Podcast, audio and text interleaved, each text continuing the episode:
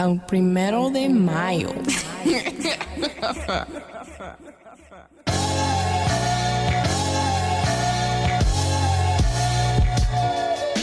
Hello and welcome to the The Sam D Podcast. I am your host, Sam Duzume Jr. Follow me on Twitter and Instagram and YouTube at The Sam D. That's T H E E S A M D. For all content, audio, and visual, hit up theesamd.com. Follow along with the podcast on social media at The Podcast. Musical production done by May 1st Music. Support him at soundcloud.com slash May 1st Music.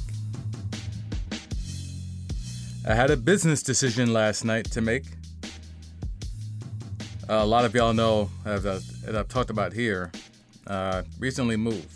So I moved, was able to be in the new spot for like three or four days, and then I immediately went to South Carolina for damn near three weeks. So been back for about a week or so, maybe two weeks now. So it's my first extended time in the new spot. So been doing a lot of stuff. Um, housework, getting shit set up here, DIYing a lot of stuff. So yesterday was one of those type of long days, just DIY, making runs here, Home Depot, Lowe's, making it happen. And when I got back to the crib at that night, was tired. So I had to make a business decision. I said, all right, I'm gonna give Sixers Hawks the first half to let me know what type of time the game is on. And then I'm to see how it goes. I'm either to push through if the game is close, or if one team or the other, most likely Philly, would be in control, all right, I'm going to take it down, take a power nap, and save the energy for Jazz Clippers. Because on paper, that seems to be the more competitive game, but a more likely game to be close. So, watch the first half. Sixers and Hawks. And I was like, oh, okay, yeah, the, the Sixers are going to go ahead and put them to bed, or at least it seemed that way. So at halftime, they were up, and Embiid was going off, even though he got hurt, still was able to get points off. Uh, Tobias seemed to be engaged. Ben was able to be, you know, a little bit aggressive, almost on his way to a triple double by halftime. So I said, all right, okay, Sixers got this. Let me not overreact. Let me go ahead and take it down and uh, get ready for this Jazz Clippers game four. So that seemed to be more pivotal game. So I'll take the power nap. Power nap went a little bit longer than I intended to. Woke up about the middle of the second quarter of Jazz Clippers. And that game's a blowout. So I said, oh shit, two blowouts. All right, man. Let me just go on and just take it down for, for the night. I ain't even gonna worry about it. I'll pod in the morning. We'll figure I'll rewatch everything at that point in time, fresh off the wake up. So here we are, fresh off the wake up. Glass of distilled water, couple of tablespoons of sea moss, and I go in, watch the games. And holy shit, Philly. what the fuck? But let me not overreact. Know what I'm saying? Keep things in perspective. Let me not overreact. I talked about this on Greg Larned's show last week. Uh, don't have that audio. Signals got crossed. I think he was supposed to send it to me, didn't get it. So that was supposed to be our bonus content last week. Uh, but I made the point on his show that look, the Hawks need to figure out what they're going to do. You're going to let Embiid kill you and dare him to drop 50 every night? Or you're going to do everything in your power to double and triple team him and allow the others to kill you. Like, choose your poison, pick your poison. Gonna let Embiid destroy you all by himself if his knee can hold up?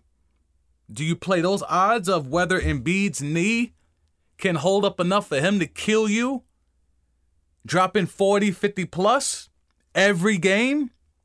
Or do you play the odds of, I don't think Tobias, Seth, Ben, Shake, Thybulle, whoever, that collective can kill me four out of seven. And it seemed like they were tinkering And you know, there's some there's some basketball heads that would prefer you to have a variety of defensive looks and da da da da. But to me, it's like, well, that only depends if you have the horses. If the Hawks were at full strength, I wouldn't be mad if they tried to switch it up because they would have a Cam Reddish, who's really good defensively on the perimeter, who can help out double down. And it's big enough in terms of height where if he gets switched on an Embiid, it's still Swiss cheese, but at least he can stymie a little bit. It's not like Huerter. It's not like, you know, Bogdanovich getting caught on the switch where it's automatic Swiss cheese and it's going to be a two hand dunk if the knee holds up. You'd have a DeAndre Hunter out there who has the size and, and, and the defensive acumen. So if the Hawks were at full strength, I wouldn't be mad at the strategy of nah, just switch it up. Sometimes we're gonna double and triple him hard, pause, and sometimes we're just gonna let him cook and dare him to kill us on the bad knee. Alright, cool. But you don't got the horses, bruh. So at that point, you can't be that flexible. You have to just live and die with it. And in the first half, they tried that variety bullshit. And in the second half, they did less of that and they kind of dared Embiid on a bad knee to kill him. Take a team home, go up 3 1, take it to the crib and finish us off. If you could do that on a bad knee, we'll gladly walk off into the sunset. We'll go fishing. We'll go 1 2 3 Cancun. We'll do all of that. And Embiid's bad knee couldn't respond. 0 for 12. And a lot's made about the last possession where he had a chance, he had a driving uh, shot attempt. You try to finger roll it. Not like Patrick Ewing against Rick Smits back in the day, but similar. He was a lot closer to the rim than Pat was. But then you had Ben there. And let's talk about Ben. Because like I said, when when I when I took the power nap, let me see, let me find my phone here. Where's my phone? So I had I had to I had to screenshot this because I wanted to make sure I remember these numbers. These are very particular numbers that he had his first half line, and then what he ultimately ended up the game with. So, Ben, when I took the power nap, was 8, 11, and 7. Like I said, on the way to a triple double, easy triple double. So 8, 11, and 7. Man's finished with 11, 12, and 9. Huh? You're two points and three assists away from a triple dub at half. And you can't even get a Draymond triple dub. You can't even get an H and H triple dub. Like that's a poor man's triple dub. That's what the habitual nut hitter Draymond is perfect at. He'll get you them low budget triple dubs. At half, 8, 11, and 7, and you finish with 11, 12, and 9, and because you're so sus at the free throw line, you couldn't be on the floor on the last possession? This is what we're talking about. That's your second best player. Your second best player player is a third of the way to a triple dub and doesn't get a triple dub in a big game, in a momentum, you know, rhythm impacting, series impacting game. Can't get it done in the big spot. But that's your second best player. And that's where the shortcomings come. Because if, look, man, I'm not going to overreact to go too crazy here. Because, you know, Sixers thought game one was admiration. Didn't think, you know, it took a franchise record amount of threes. And, okay, okay. Did a franchise amount, did, was there a franchise breaking amount of threes last night? was it just admiration last night? All right. All right. I'm just saying. Look, man, it happens. It happens when you have the second leading vote getter in the MVP race and he goes over in the second half. It happens. I guess. It happens when your second best player is two points and three assists away from getting a triple double at halftime and he can't even do that. It happens. I guess. It happens when all five starters get in double figures, but then Doc has the ingenious mind to dust off Shake again thinking that he's going to get a second game stealing performance from Shake. I mean, a guy of Doc Rivers' acumen and caliber should know that a role player like a Shake doesn't give you those types of performances more than once in a series. I mean, he should he should have been around the league long enough to know that that shake game was the shake game. There's no shake games. That was the shake game. But I mean, I understand that he thought lightning could strike twice because, I mean, he's Doc Rivers. He's a good coach. He made an adjustment, I guess. So this is where we at. This is where we are at. Now, do I think Philly's gonna lose this series? I've never said that. I just said, don't let it happen. Cause then the, I'm unleashing everything. And y'all already see what the hashtag is. It's been on every pod in the podcast description. If you've never noticed, scroll down, check out the hashtags. That hashtag, it's evolved over the years because first it was Philly will let us down, or Philly let us down. Then it was Philly let us down again. And then after last year, after getting swept in the bubble, I had to go ahead and make it definitive. Philly will always let us down. I don't know what I can do after that if they trick it off this year, whether it's this series or the next, or if they're lucky enough, the one after that. If they don't get a chip this year, with bodies falling down left and right that are skewing narratives left and right, if they trick it off this year, I don't know what the hashtag should be. I mean, where else do you go after Philly will always let us down? What's what what's the next level? I mean, I tried to be nice the first time. Hey, man, Philly, Philly let us down, but okay, we'll see what happens next year. Then the next year they let us down again. Damn, all right, hashtag Philly let us down again. Then it gets swept in the bubble. Damn, dog, this is becoming a pattern. Y'all looking like the Celtics out here. You could get to the Eastern Conference Finals. You could keep doing that, you keep tricking it off. So now it's Philly will always let us down. Now they have a chance where everyone is falling down left and right with injuries. What the hell should the hashtag be? If they trick this off again, you know the number. Voicemail's there. You know the Twitter. DMs are open. Or you can at me. Doesn't matter. I don't know what the hashtag should be if they trick this off yet again. But if you've never noticed, that hashtag's been sitting there every episode.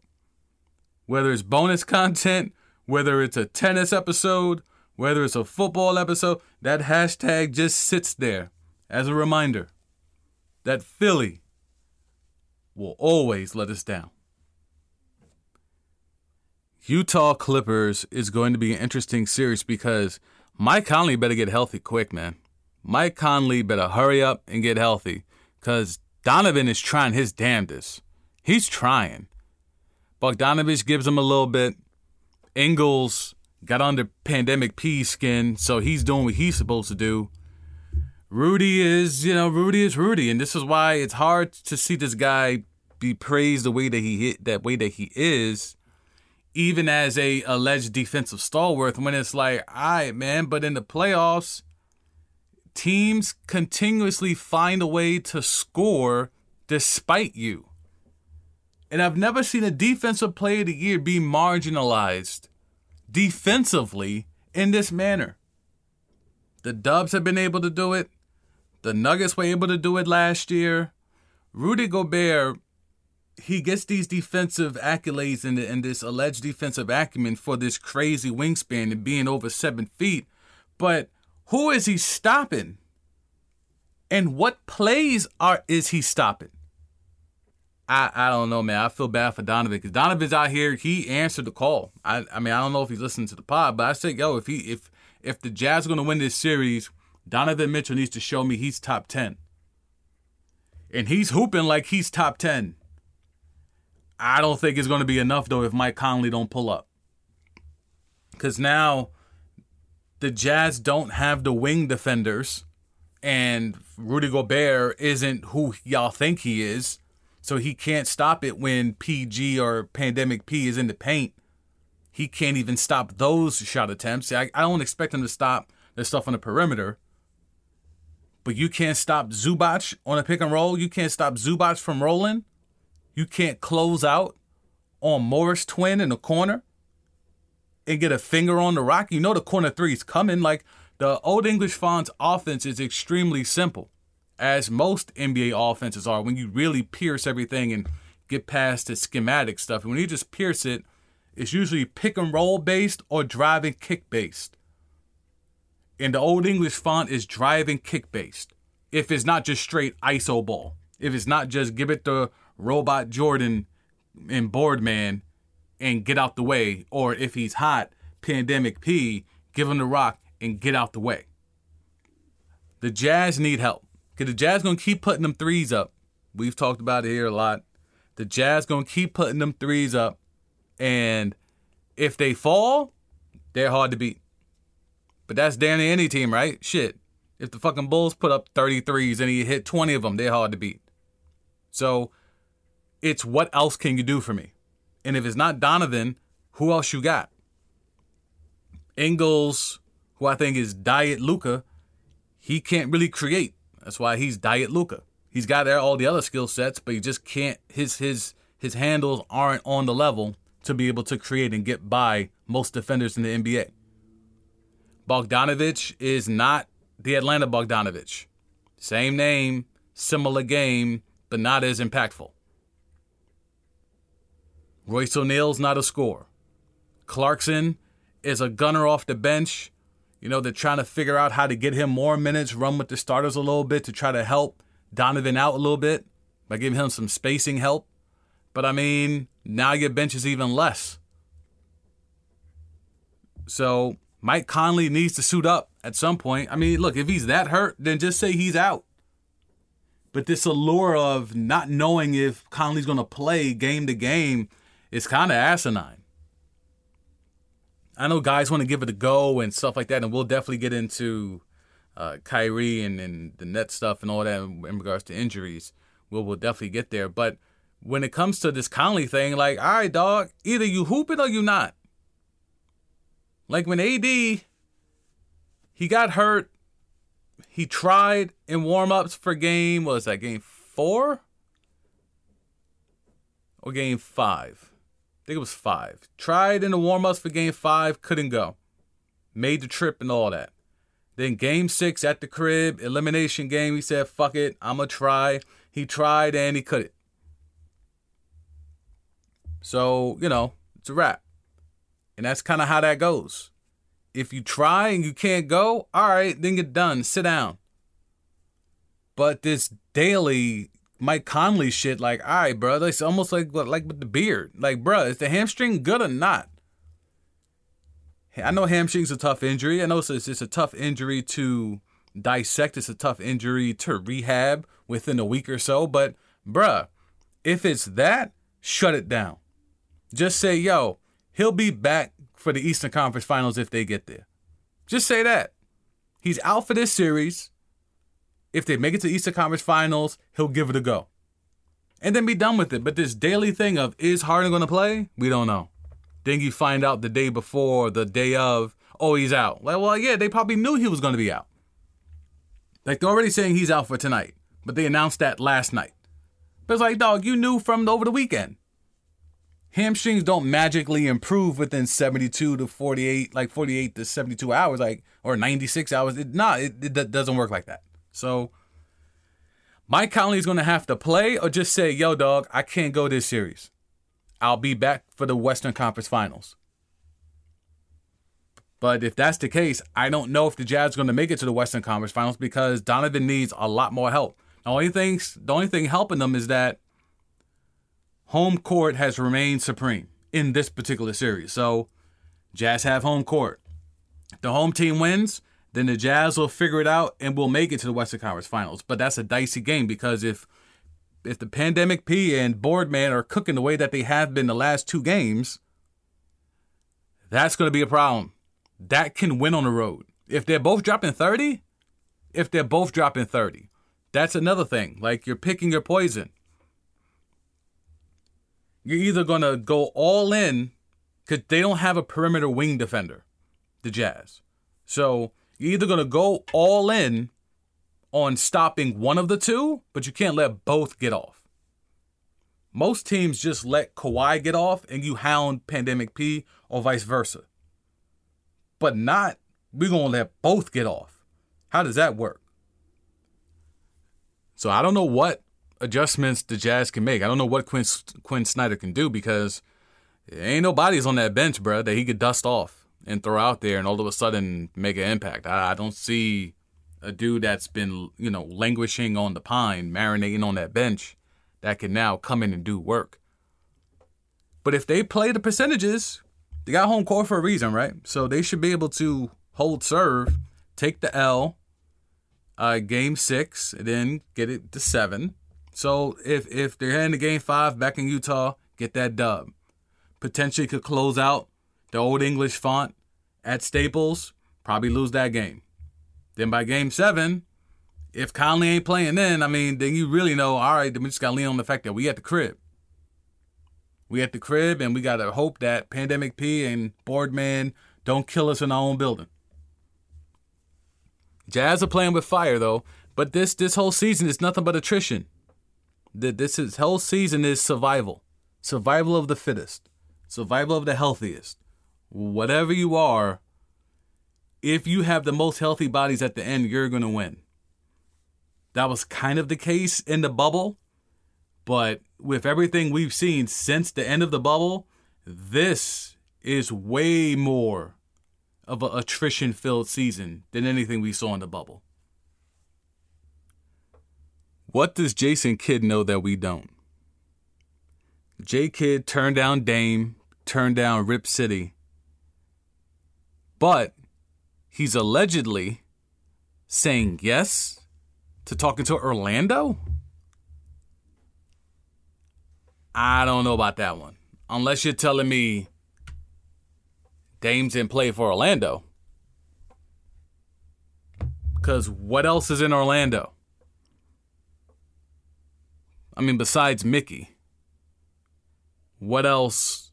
I mean, you telling me J Kidd is going to leave LA, but he's coaching up the last few years of LeBron. Still relatively in the peak of AD. He can help. He can still be that looming presence to make sure the pressure stays on Frank Vogel's neck, knowing that at, at any whim, if LeBron wants to get Vogel out of there, J Kidd's the coach in waiting. You want to leave that for Wendell Carter Jr., Markelle Fultz, Jonathan Isaac, Mo Bamba, Harlem. I don't know. I don't know what that what that is about. Maybe he's just taking the interview to show that he's not going to turn down all gigs. He just didn't want the Portland gig because he's not sure what the roster is going to look like. At least that's what has been floated out publicly that he allegedly said. He's not sure what the roster is going to look like, so he doesn't want to go up there to Portland because Portland, Rip City might get Dame, or Dame might get himself about the paint. I don't know what to make of that. I mean, he also might be letting Milwaukee know, hey, look, see, I might, I'll take if I'll take the Orlando gig, just because I won't take the Portland gig doesn't mean I won't take the Orlando gig, which ultimately means doesn't mean I won't say no to y'all. If y'all trick this off against the Nets without two of the big three, and y'all still want Bud up out of there, I'll come back home. I'll finish what I started. And there's a a, a mis, misnomer of Kidd's tenure in Milwaukee. Yes, it was weird. He had a lot of relationships with the front office. I'm not sure if all of the front office he was tight with is still there. But that team was starting to trend upward his last two seasons there. I think he had he was there for four years, either four years or five years. And he went through the dog days. The dog days of Giannis, the dog days of Khris Middleton, Malcolm Brogdon. He had all those dudes as youngins. And they were starting to trend upward his last two seasons. I think they finished, I think it was a combined three or four games over 500. No, two games over 500. Excuse me, two games over 500. His last two, last so they were trending upward. They were trash before that. So the trajectory was starting to, the ascension was coming. And then whatever happened happened, and he had to get the fuck up out of there. So J Kidd willing allegedly to talk to Orlando about their coaching position, which I, I mean, I ran down the roster. Would you leave LA? You already said no to Dame. You're saying no to Dame to go to Orlando. Or you're saying no to Dame and no to Rip City, but you're saying yes to Orlando? Seems weird. Seems seems very weird. I mean, maybe they know something because I mean they got rid of two pieces that meant nothing. Two pieces that meant nothing, and they were able to get decent hauls respectively for them. I mean, they got rid of Aaron Gordon, who showed you. I mean, I, I tried to tell y'all when that trade went down, everyone was going crazy, like, oh my God, Aaron Gordon in Denver. I'm like, uh, again, this is where people don't watch basketball outside of, you know, their favorite teams or just whatever's on the TNT games or the ESPN games. Like, no. I'm like, have you watched Aaron Gordon play basketball? Like, this ain't dunk contest stuff. This is actual, like, playing the game of basketball. And I know you can Google and look up his box score and say, well, he averages, like, yeah, but have you watched him play basketball, though? If you watched Aaron Gordon play basketball when that trade was announced, you would have had the same reaction I had, which is, I mean, I guess this is something. I I guess he could be a third or fourth guy. I, I guess because again, that was when Jamal Murray was still hurt, was still healthy. So I was like, I mean, as a third option, yeah, or fourth because of Michael Porter Jr. I guess because so I'm y'all know me, I know I know basketball. So if I'm hesitant to even co-sign him as a fourth option, I mean, I don't know how you saw Blue Check Boys and other people on social media going crazy about some Aaron Gordon. It's just a name. He's a known name because of the dunk contest being Mr. 50, all that bullshit. So Orlando was able to get rid of that. We ain't getting nowhere with him. We might as well get rid of him. Same thing with Vucevic. All star, all that type of shit.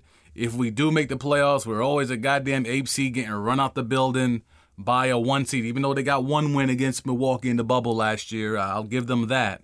But I mean, Vucevic, we ain't doing shit with him. You might as well get rid of him flipped him to Chicago.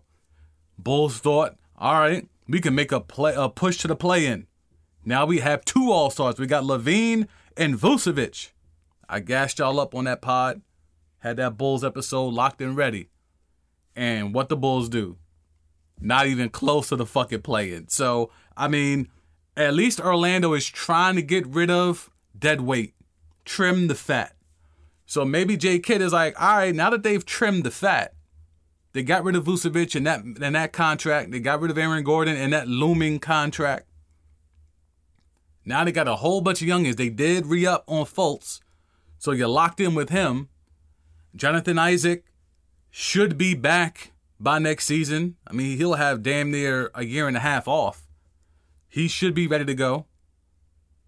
I would like to think at some point they're going to give the keys, in essence, or at least give a starting role or a more significant role to Mo Bamba, Harlem. So this piece is there, Cole Anthony. I don't know what a Cole Anthony Fultz backcourt looks like. I don't know if that's even how you want to do that. Maybe you just have Cole run with the twos.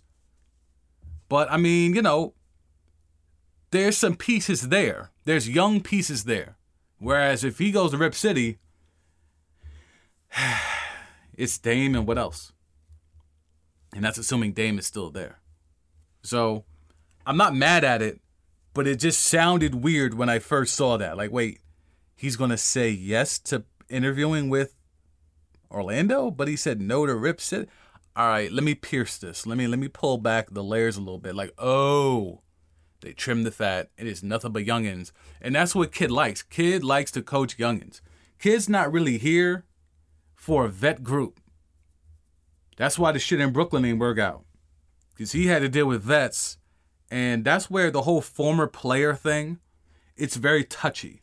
When you're a former star player and you become a coach, and then you have to deal with the egos of current day stars, it can rub you the wrong way. And that's where the whole philosophy thing or the era, differences between eras and styles of play, all that stuff comes into play. So, Kidd might say, you know what? Give me a young roster. That way I could train them up on how to be potential stars. Because Giannis still, the Nigerian freak, still talks glowingly about J Kidd. So there's no, I mean, remember, he went to the owner and tried to save J Kidd's job. He put his neck out there for J Kidd. When it was clear that they were moving on from J Kidd, the Nigerian freak went to management and was like, nah, I really want this dude. And, you know, they said, nah, dog. Like, we fucks with you. Cool story. You're sticking up for your mans. We know he helped your progress. But nah. Coach Bud is available. He's coming off some Coach of the Year shit in Atlanta. No, no, no, no. We're to go get Coach Bud. And we'll keep that energy going with Coach Bud and the Bucks as we transition to Nets versus Bucks. Well, it's a series. I said if they can get it to 2-2, it's a series. I don't I didn't think it would get to 2-2 this way. You know, I think it was good that the Bucks were able to get game 3, even though it was an ugly game, low scoring game, both teams under 90 that might have been the anomaly. But game four, let's have the Giannis conversation again. So, y'all know how I feel about him. If you haven't, just check last week's pod. And if you haven't checked that one, go check the one about a year ago. So, Giannis did a Giannis thing game four. Where he came out, he was uber aggressive, but it's the same moves and this is where this this is where coaching comes in, because it was clear from Game Three that they were going to try to get Giannis more on the move, more in transition, get the pace up a little bit, and despite all that, they couldn't even drop 90 points. So then in Game Four, they take it to another level where they're really pushing the tempo and they got Giannis on the run again, and he's doing the transition stuff, and he's Euro stepping, or gyro stepping, or Jollof rice stepping, or Elgin Baylor stepping from half court, and he's getting to the rim with ease. If you're Steve Nash, if you're Mike D'Antoni, if you're Amar'e Stoudemire, next tape, and you see that Giannis is doing the Giannis stuff, does anyone have film from the fucking bubble last year? The tape is there, it exists. The Miami blueprint is on YouTube. It's chilling right there. They work for the league. They got shit that's way advanced beyond League Pass. They can pull all the games up from the bubble within seconds. Just go look at what Miami did to stop that Giannis shit. Now, do you have a Bam Adebayo? No. Do you have a Jimmy Butler? No. Do you have Andre Iguodala? No. But you do have the Kia jumper. You do have Uncle Jeff Green. You do have Slim Reaper. You do have TLC, although it seems to be he's in the doghouse. So you can build a wall around Giannis to stop that shit. If the Miami Heat could do it in the bubble after an abbreviated season, how come you can't do it? The Carfax is there. It's at the click of a mouse. It's right there. It's in the fucking cloud. It's right there. Download the shit. It's right there.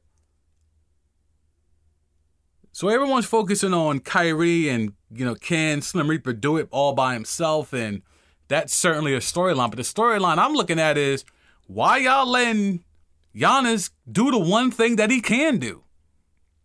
You found ways around it games one and two at the crib. Cause I had to go back and see, like, wait, are they did they switch up something? Did they change rotations? Did they change? I didn't see that much of a difference. It's just what they're willing to let happen.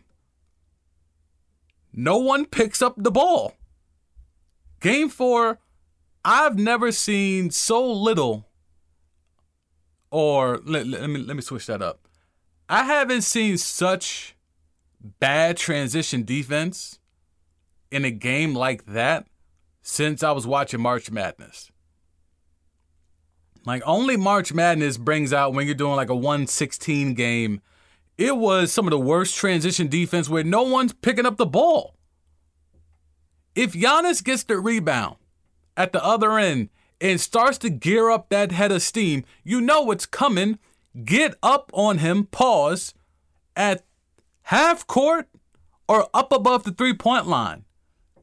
Kia Jumper was letting him get that full head of steam and then stepping up at the circle.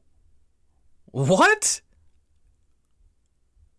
Jeff Green tried a couple of times, but I mean, it, it just seemed to be a disconnect in stopping the one thing that Giannis can do. It's the only way he could be impactful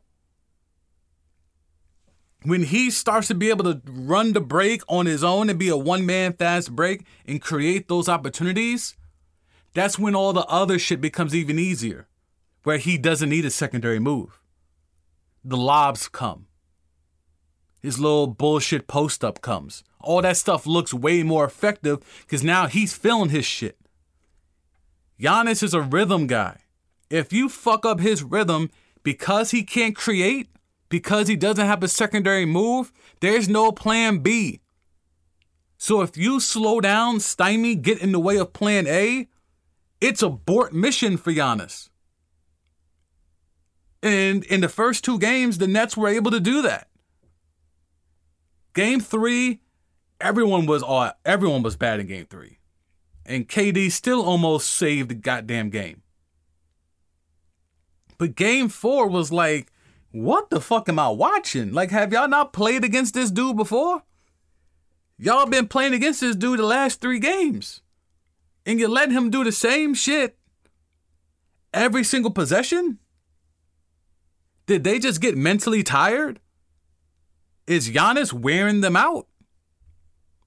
And can one move like Shaq used to do that? And that's why people like to bring up, oh, he's the most dominating big man since Shaq. Uh, again, slow down. Be careful. Cause what's what's more likely to wear you down? A dude that's 380 pounds, seven foot two with muscle, leaning on your big man who's significantly smaller, or a dude that's 6'11 with a crazy wingspan who runs full steam ahead after getting a rebound. Both can wear you down. Both can be dominant. What's easier to stop? You ain't stopping 7'2, 380. You ain't stopping that. But we've seen the movies exist. The movies were just, we saw it in the fucking bubble. The films exist. I don't know, man. Maybe this is where the Steve Nash getting a coaching gig right out the gate.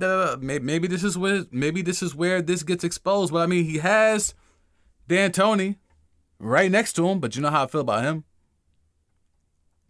He's got Stat on the other side of him. You know how I feel about Stat. Steve Nash has the demeanor of a coach. He's calm. He never seems to get up or two down. So, I mean, he seems to have that wit going for him, but I mean, you can't stop the other team's best player from doing the one thing that they can do. That's that's some suspect scheming. I don't know.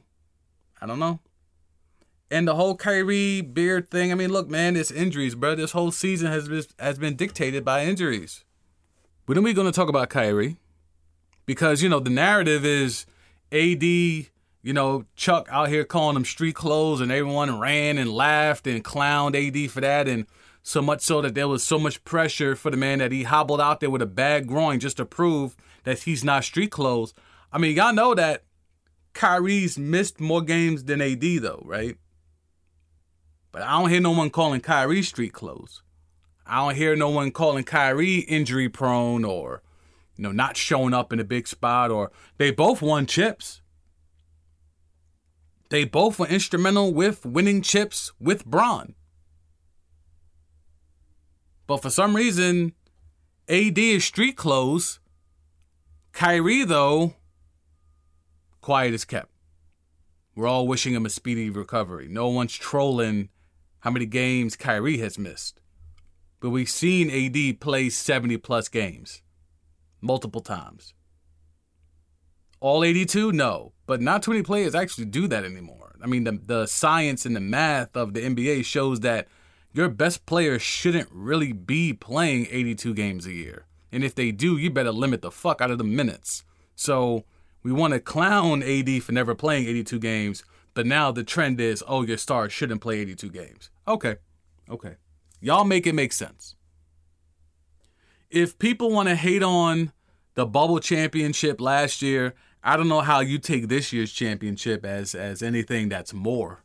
It's the same shit. If you want to give an asterisk to last year, then you damn sure better give an asterisk this year. I mean, every team that matters has a significant injury. Philly's best player is hurt.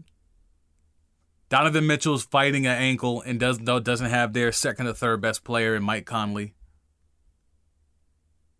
The only team that's healthy, we'll get there. If Kyrie plays, obviously they have a chance.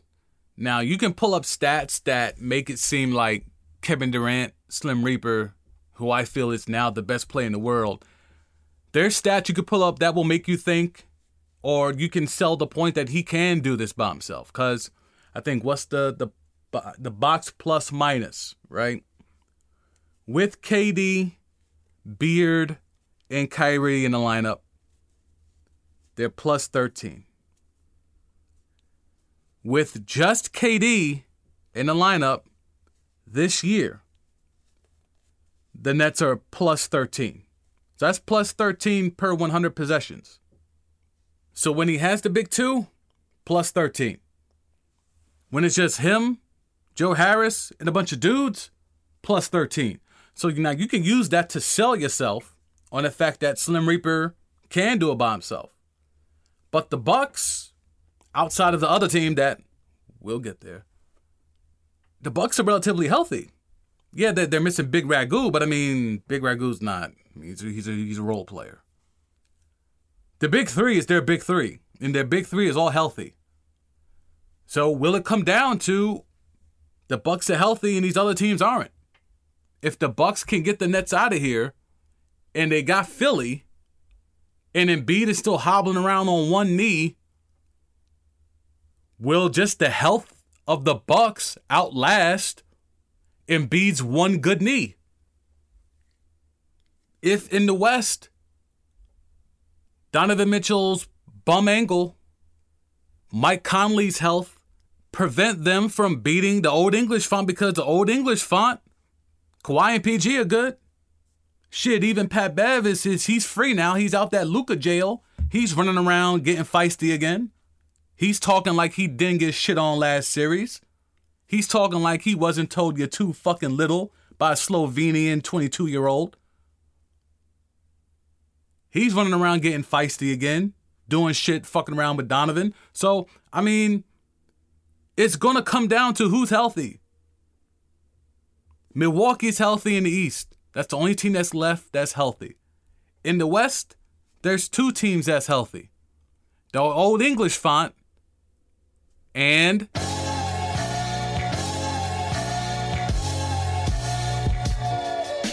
You know what it is? Oh, y'all thought I was going to give y'all that on this? No, no, no, no. Y'all got to go ahead and get that bonus one. Go ahead and get that bonus one. Trust me, y'all gonna want that bonus one. Uh, we're gonna talk about that other team that I did not talk about uh, on that bonus one, and the player that y'all keep hitting me up about. We're gonna talk about him on that bonus one. So, you know what it is. Appreciate y'all for listening. Uh, I see the content is moving a little bit. I appreciate that. Uh, you know, the downloads, appreciate that. Always download, don't stream, download the pod. That helps me uh, showcase what this pod can do and the power of y'all, which is my audience. So, download. If you got to stream, I guess stream, but I'm the only quantifiable thing we got in this industry as of right now is download. So, download the pod. Uh, all the social media stuff is in the podcast description. All the merch, podcast description. Everything that you could possibly want to contribute to on the podcast is in the podcast description. So uh, look out for that bonus content. Y'all know who I'm going to talk about, and I know y'all been wanting me to talk about him ever since whatever. So we'll get there. For the Sam D podcast, I'm Thee Sam D. I'm out.